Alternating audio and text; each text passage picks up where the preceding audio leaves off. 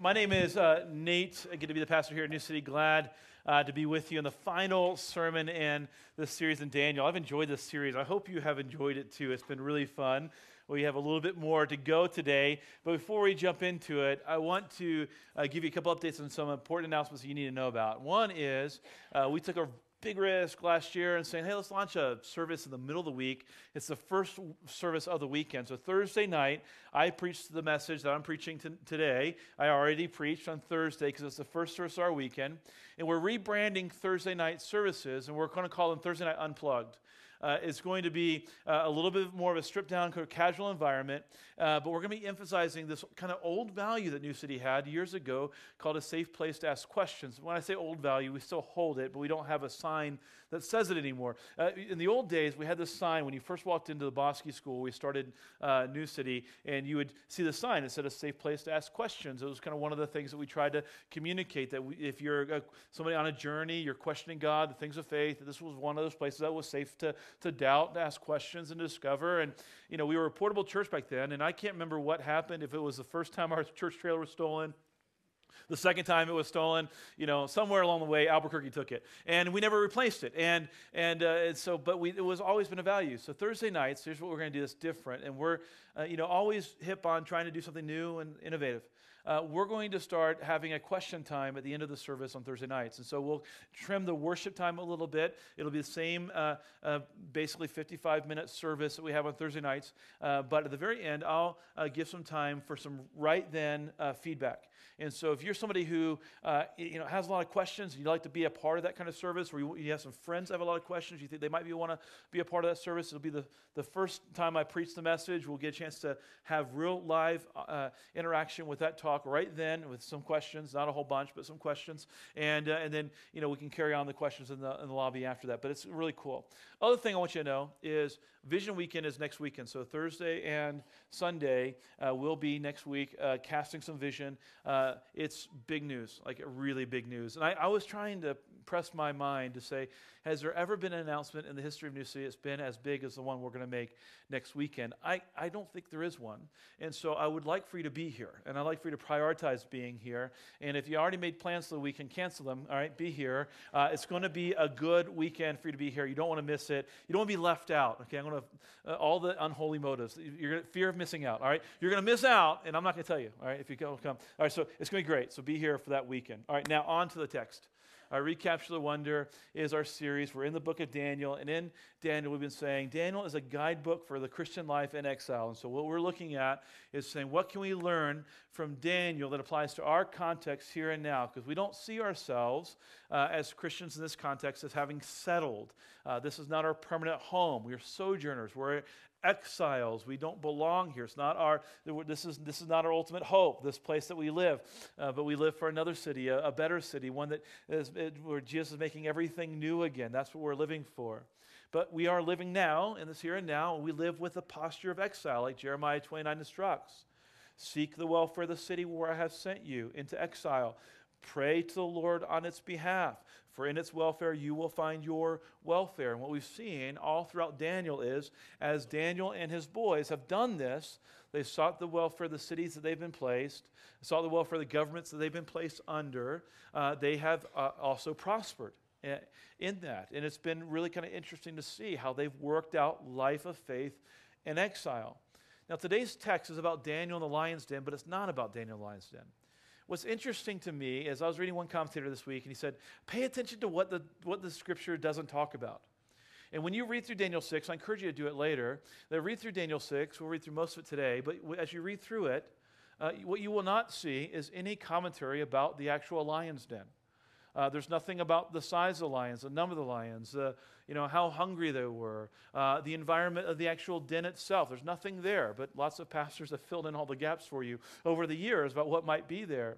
And I want to I want to propose to you that Daniel 6 is less about Daniel and the lion's den and more about Daniel in the workplace. That the entire setup of the text is about Daniel and his work relationships. Uh, you'll see it in verse 1. It pleased Darius to set up over the kingdom 120, think governors when you hear satraps. So 120 governors to be throughout the whole kingdom. And over them three high officials, of whom Daniel was one.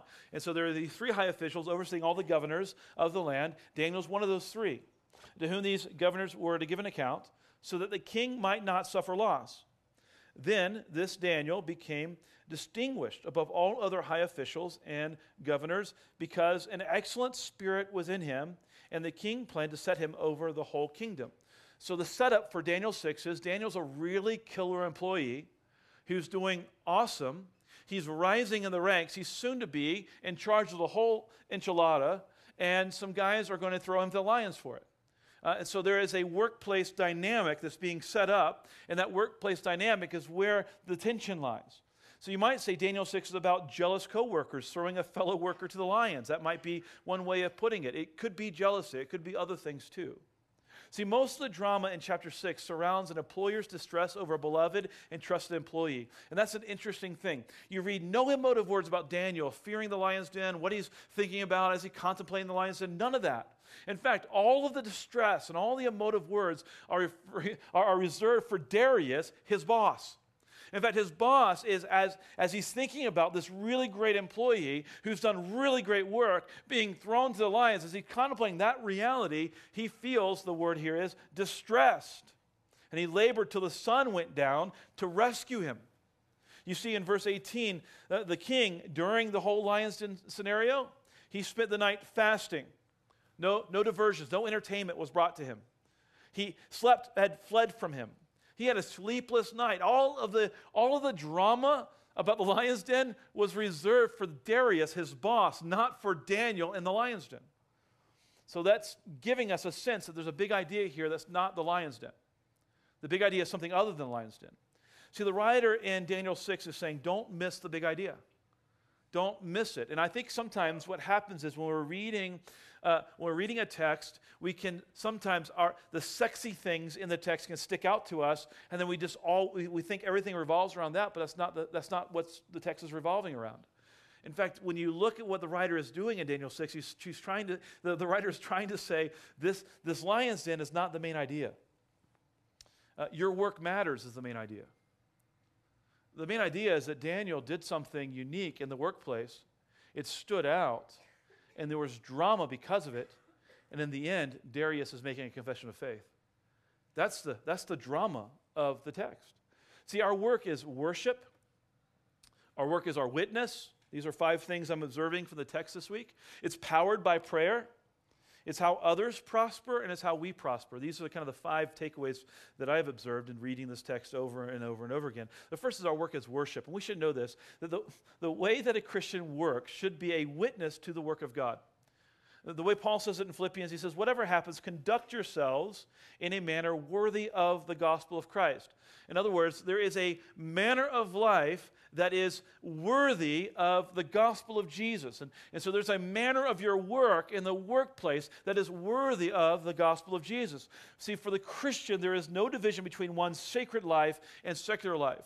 It's not like you have a faith life that's private and a secular life that's public, and those two things don't uh, ever uh, interact. For the Christian, they're, they're, not, they're not distinct realities. Like you are, you are the same in your faith as you are in your work. That's the, what you're called to be. And you'll see that that was true of Daniel as you keep reading in Daniel 6 4. Then the high officials, the satraps, sought to find ground to uh, for complaint against Daniel with regard to the kingdom, but they could find no ground for complaint or any fault because he was faithful, and no error or fault was found in him. Then these men said, What shall we find? Any, we shall not find any ground for complaint against this Daniel unless we find it in connection with the law of his God. To put it another way, when Daniel's political opponents ran their opposition research, they could find nothing but a person of integrity. In fact, that's, that's all they could come up with. And so they ran their opposition research on Daniel, said, We got to take this guy down. He's rising in the ranks for a number of reasons that we, we can kind of speculate on, but the text doesn't give us real super clarity on it. But Daniel's integrity made him predictably good. He was predictably good. And his political opponents plotted to use his goodness against him. And what's interesting in this text also is there's no conversation about the plot, about how they plotted and how they came up with the alternative ideas. It's just right to business. They plotted against him and they executed their plot. And that's all we read is the execution of their plot, reading of verse 6. Then these high officials and satraps came by agreement to the king and said to him, O King Darius, live forever. All the high officials of the kingdom, the prefects and the satraps, the counselors and the governors, all are agreed that the king should establish an ordinance and enforce an injunction that whoever makes petition to any god or man for 30 days, except to you, O king, shall be cast into the den of lions. So they figured, okay, Daniel's faithful. He's a man of integrity. He's not going to stop praying to his God. Let's set a trap for him around his God. And we'll make a, we'll, we'll, we'll, we'll pitch to Darius, hey, you make a decree that nobody can pray to anybody, not even a God, except for you for 30 days. We know Daniel will violate that. Now, O king, establish the injunction and sign the document so that it cannot be changed, according to the law of the Medes and the Persians, which cannot be revoked. Therefore, King Darius signed the document and the, induction, and the injunction. So, one of the takeaways here, and I think this is an important one for you and me to understand, that integrity can get you in trouble. Daniel's integrity is precisely the reason that he is in trouble. I think that we have a clue in verse 2 about what might be going on. See, Daniel was put in charge, along with a couple other guys, uh, of making sure the king suffered no loss. So, in, in some way, his job was loss prevention in the organization. And he was really good at it. And so he was rising to number one in the organization because uh, he was really good at ensuring the king was not suffering loss. Now, I don't know why he might suffer loss. Maybe he's got a bunch of lazy governors who aren't doing the work they should be doing. Maybe they all had a little understood side hustle where they were pocketing some of the king's belongings before they passed it along to him. Daniel's integrity, though, kept him from participating in whatever was going on that was causing loss and I think that might also be one of the reasons why he is a target of this particular uh, political sort of play. Uh, I think we should also just be prepared that if you're going to be a person of integrity, that we need to anticipate and prepare ourselves for trouble in the workplace. Uh, that if you're going to be somebody who's going to be somebody of integrity, who's going to stand up for the right things, going to do the right things, that's going to have a primacy of their faith above everything else, and there are going to be times when there's going to be rub for you. Jesus says, In this world you will have trouble. That's a promise. But take heart. This is also a promise. I've overcome the world.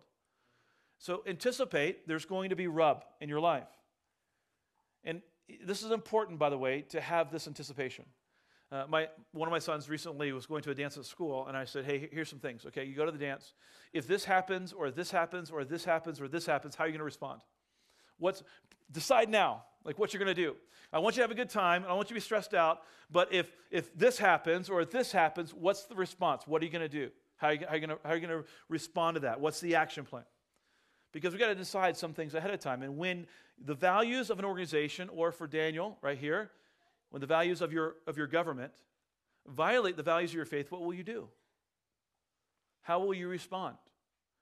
when others around you lack integrity or they are living in such a way that's a direct violation to who you feel called to be as a Christian, how will you respond? Let's read Daniel's response, verse 10.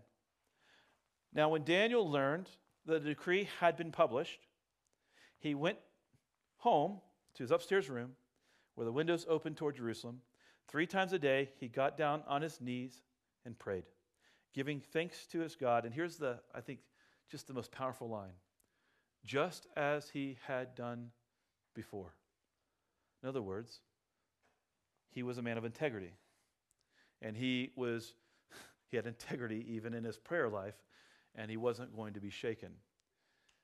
And we have to like lean into seasons of our own sort of history, American history, maybe world history at times to see how Christians have responded to moments of history where uh, there was a, a conflict between our faith and uh, government or our faith and organizations. And, and there's lots of ways in which this, this happens in everyday scenarios.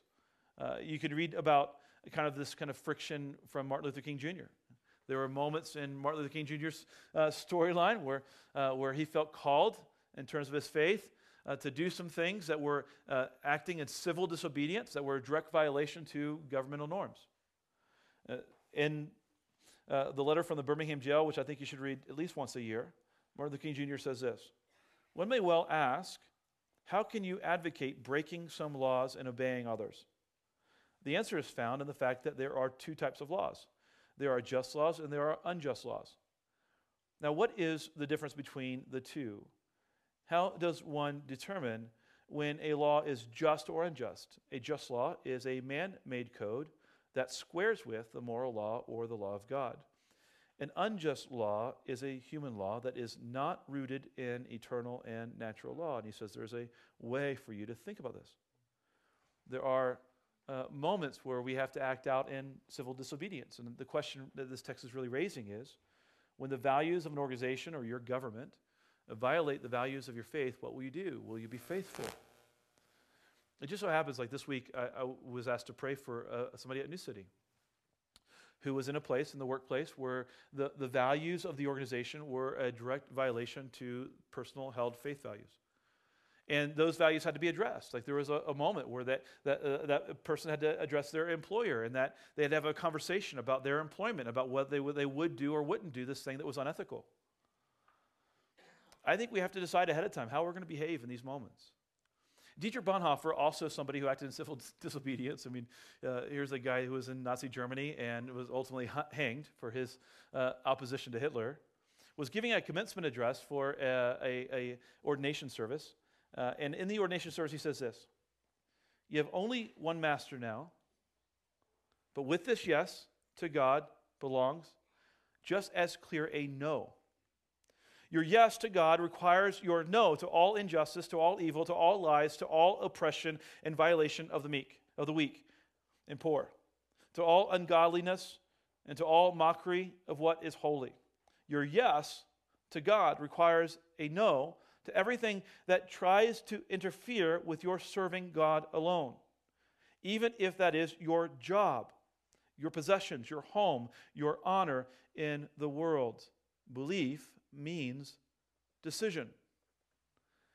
One of the things that you need to know is that the integrity of our witness is inseparably joined to the integrity of our work. And when you read in Daniel, what you'll see is that Daniel had tremendous integrity in his work, but he also had a tremendous witness with those to whom he reported. Look at verse 13. Then they answered and said before the king, Daniel, who is one of the exiles from Judah, pays no attention to you, O king, or the injunction you have signed, but makes his petition three times a day. In other words, we got you, Darius, sucker. Uh, now you have to do something. Uh, then the king, when he heard these words, was much distressed, set his mind to deliver Daniel, and he labored till the sun went down to rescue him. Why is this employer so passionate about this employee? Because he's really good. He's a really good employee doing really good work, and he's worshiping God all along, and he's witnessing to the glory of God. Then these men came by agreement to the king and said to the king, Now, O king, that is uh, a law uh, of the Medes and the Persians, that no injunction ordinance uh, that the king establishes can be changed. Like, you can't change your mind on this, you're stuck. Then the king commanded, and Daniel was brought and cast into the lion's den. The king declared to Daniel, Commentators have talked about this phrase that the king declares to Daniel. Many commentators think that Daniel and Darius are having a moment here, and Darius is in agreement with Daniel about his God. And he's saying, With you, Daniel, may, may your God, may the God whom you serve continually deliver you. You've obviously served your God with integrity. I am believing and hoping with you that you might be saved. In other words, Daniel, in his exceptional work and the way he's worshiped God in his work and the way he's done his work with excellence, has been a witness to his boss, to his king. Our work is our worship, our work is also our witness. I want you to see something in the text. In Daniel 6 3, it says that Daniel had an excellent spirit. He had an excellent spirit, or he had a spirit of excellence. In other words, he did his work with excellence. It says in verse 3 that he had exceptional qualities. Uh, he had, was kind of a worker who had exceptional qualities. Now, your work is your witness. It is, the way you work is a witness to who God is and what He has done. I want to remind you of what Dorothy Sayers says. She says, The only Christian work is good work well done. There's not secular work and sacred work, there's Christian work, and Christian work is doing a good job. And Daniel was one of those people who did a good job. It's unfortunate that this happens at times. I was on, in a conversation recently with somebody who's an employer at New City, and they have a number of employees. And they said, you know what? Some of my worst performing employees at my work are Christians. In other words, like Christians are not a very good witness in my workplace. I think Christians, in the, in the way they work, and the quality of the work, and the way they're working for God, and the way they're working for the benefit of others, should be raising questions. I think Christians ought to be living questionable lives. There, ought to be something questionable about the way that you work, something that, that calls into question the, the, the, sort of why do you work with such quality? Why do you work with such goodness? Why do you work with, with such joy? Why, why do you always seem to be looking at the interests of others above your own interests in the workplace? What, what is it about you that you're doing the work that you're doing this way?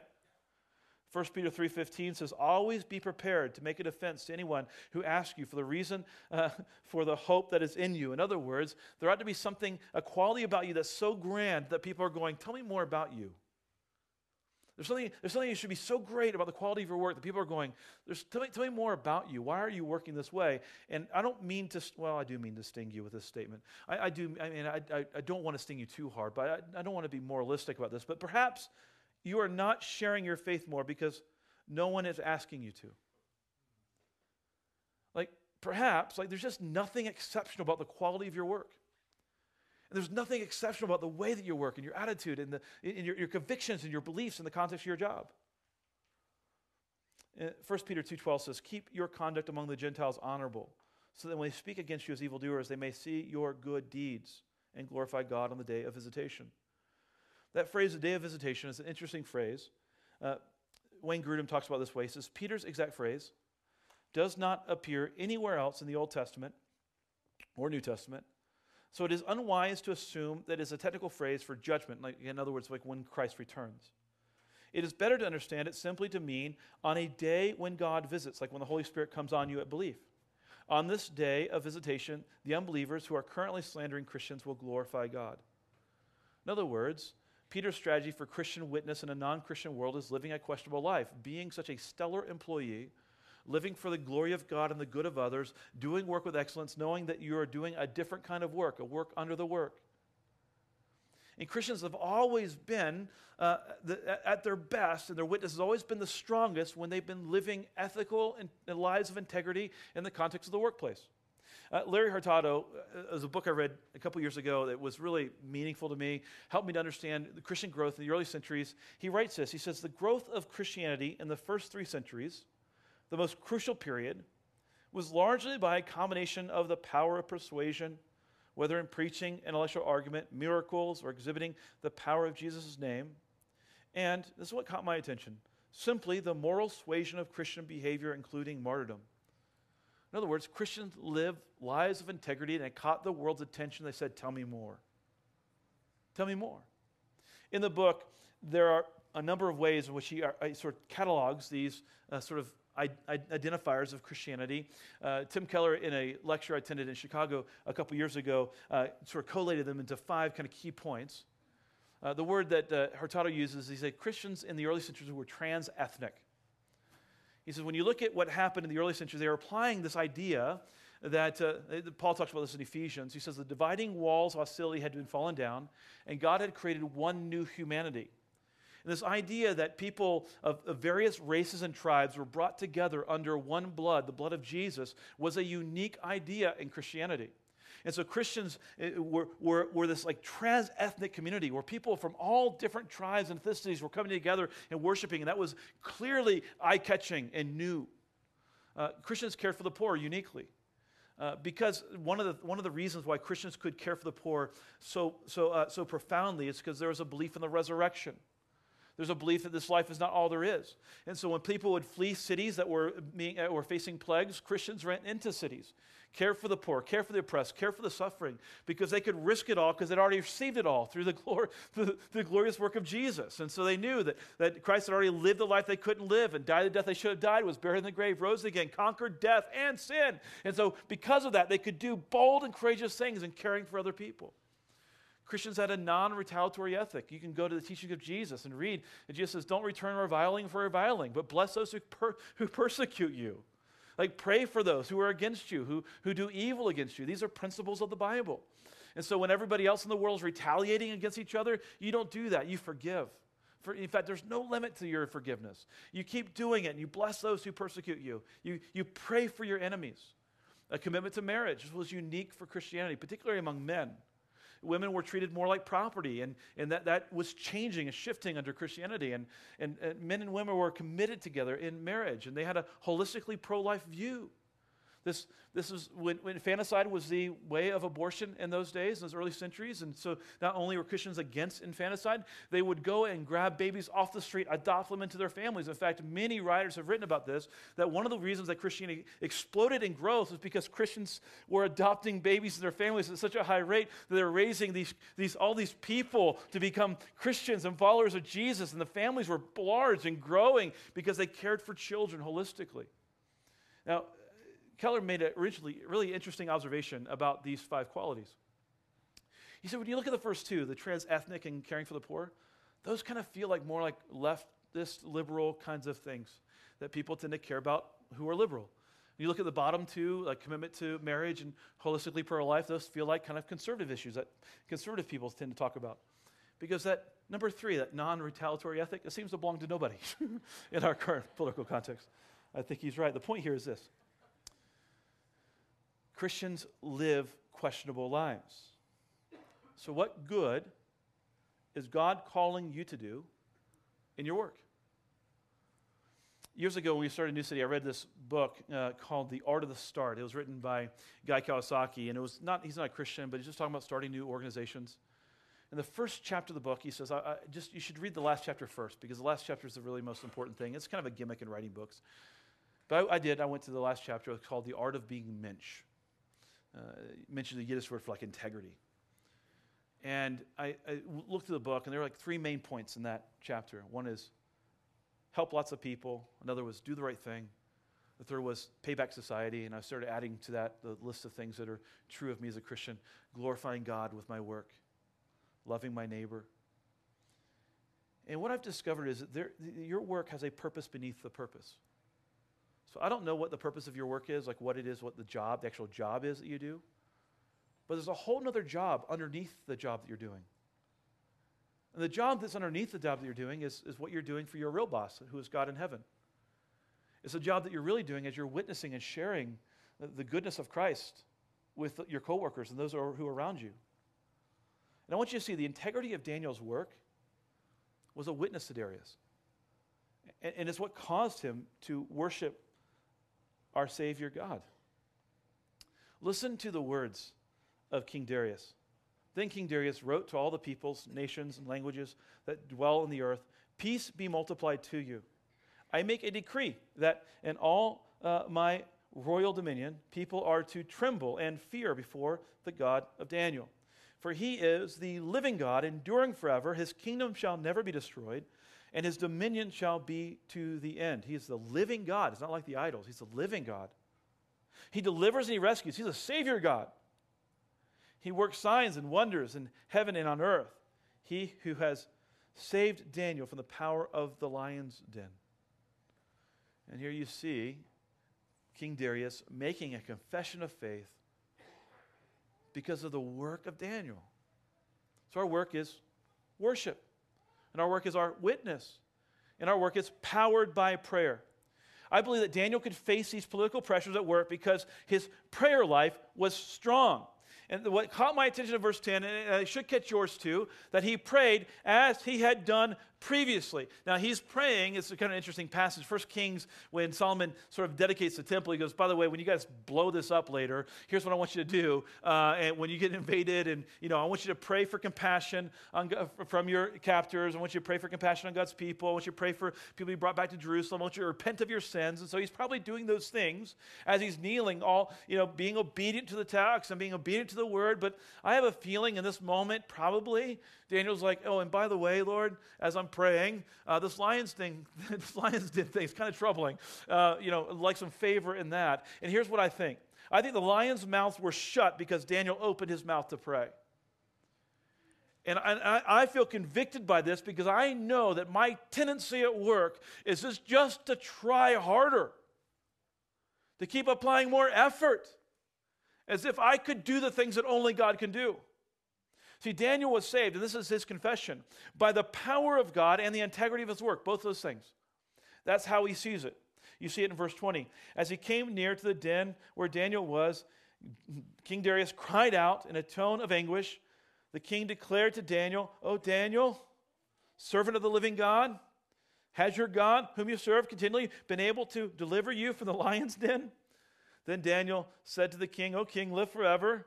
My God sent his angel and shut the lion's mouth, power of God, and they have found, uh, and they have found, uh, they have not harmed me, because I was found blameless before him and also before you, O king. I have done no harm. Integrity.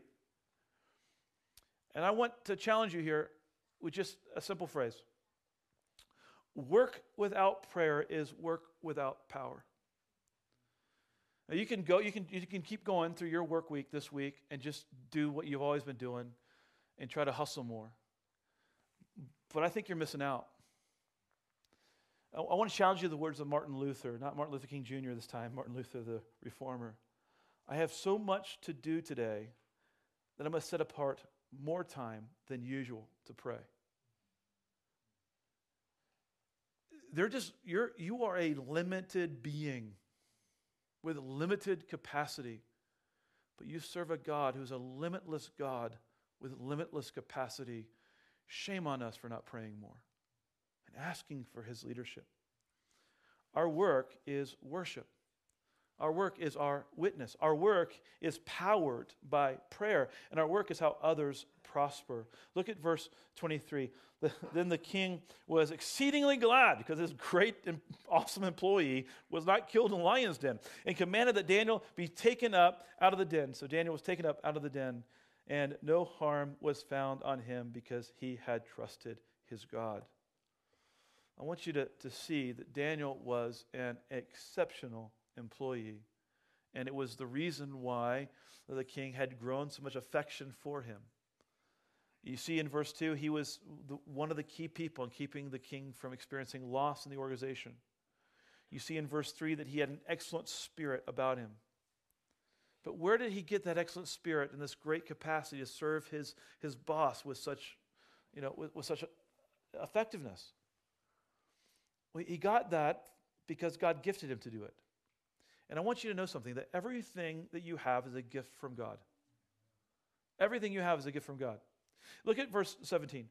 As for these four youths, God gave them, this is Daniel and, his, and, and Shadrach, Meshach, and Abednego, God gave them learning and skill in all literature and wisdom, and Daniel had understanding in all visions and dreams. In other words, God gifted Daniel for this purpose.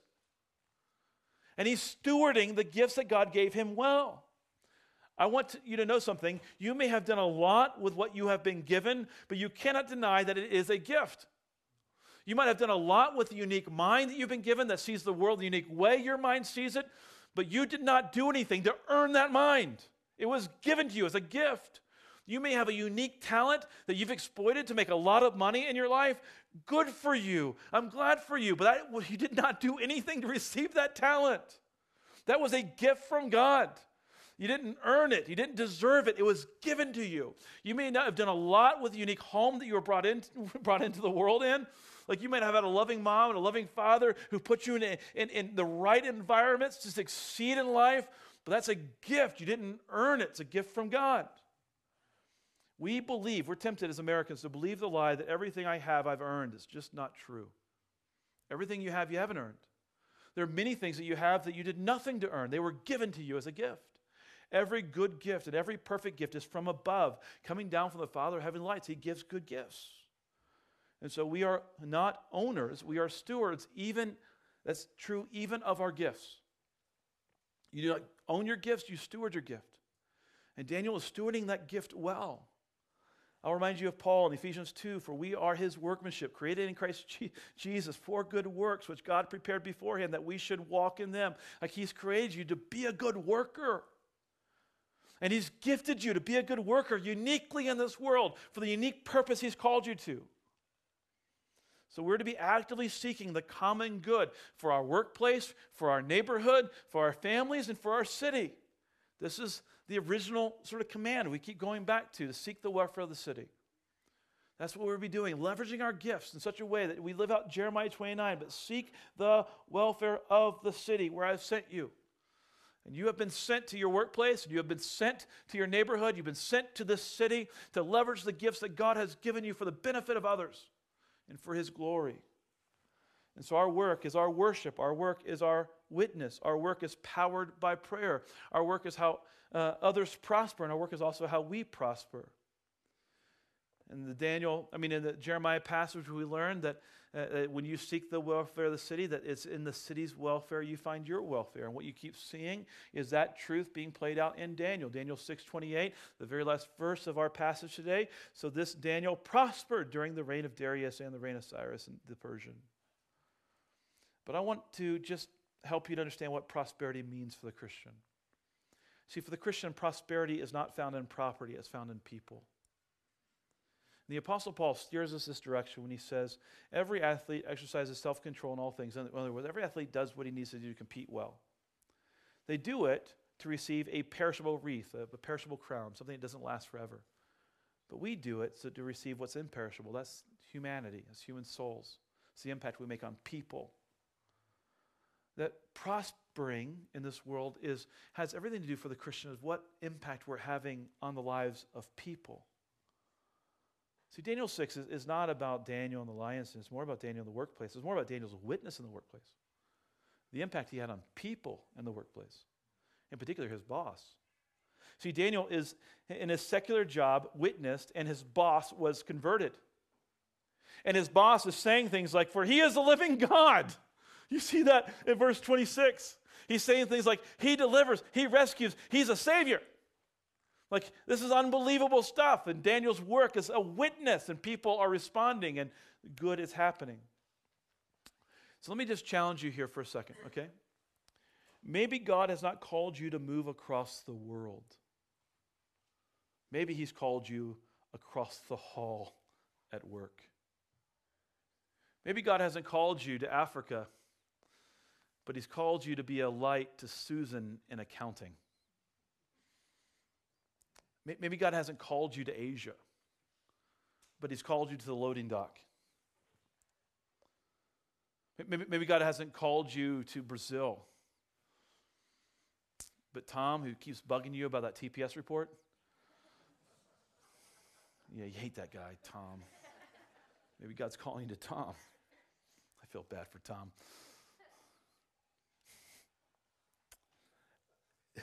Dietrich Bonhoeffer said this your life as a Christian should make non believers question their disbelief in God. Let me just personalize it. Your work in the workplace should cause your coworkers to question their disbelief in God. There ought to be something so unique about the way that you work that people around you are going, I need to hear more about that. I need to hear more about what's going on with you. Before it turns into a moralistic message, I do believe that that kind of work is born out of prayer. And you can't, you can't do that kind of work separate from leaning completely and solely into God and His strength. So may you have, may you have that. May you have that kind of witness in the workplace. Let's pray. Lord Jesus, I, I, I, there are so many different um, workplace dynamics. You know, I don't know. You know, maybe somebody's in the room right now and they've got coworkers wanting to throw them in the lion's den, and they're wrestling with that reality. And maybe there's somebody here who's in a place where uh, the, the, values of the organization are in direct conflict with their values as a Christian. And uh, boy, there's so many variety of ways in which this sermon could be impacting people. And maybe there's just this, just this conviction to be a witness uh, my prayer, Father, is that through your Holy Spirit, you bridge all the gaps. As we sing songs to your glory, as we elevate you as preeminent in our minds, uh, that you would also begin to counsel our souls and speak to us uniquely about how we can apply this, these truths to our own work environments. Help us to honor you with our work and to be a witness to you and to your greatness. Uh, you are really worthy, and uh, I appreciate that. It's in your name, Lord Jesus, that we, that we pray.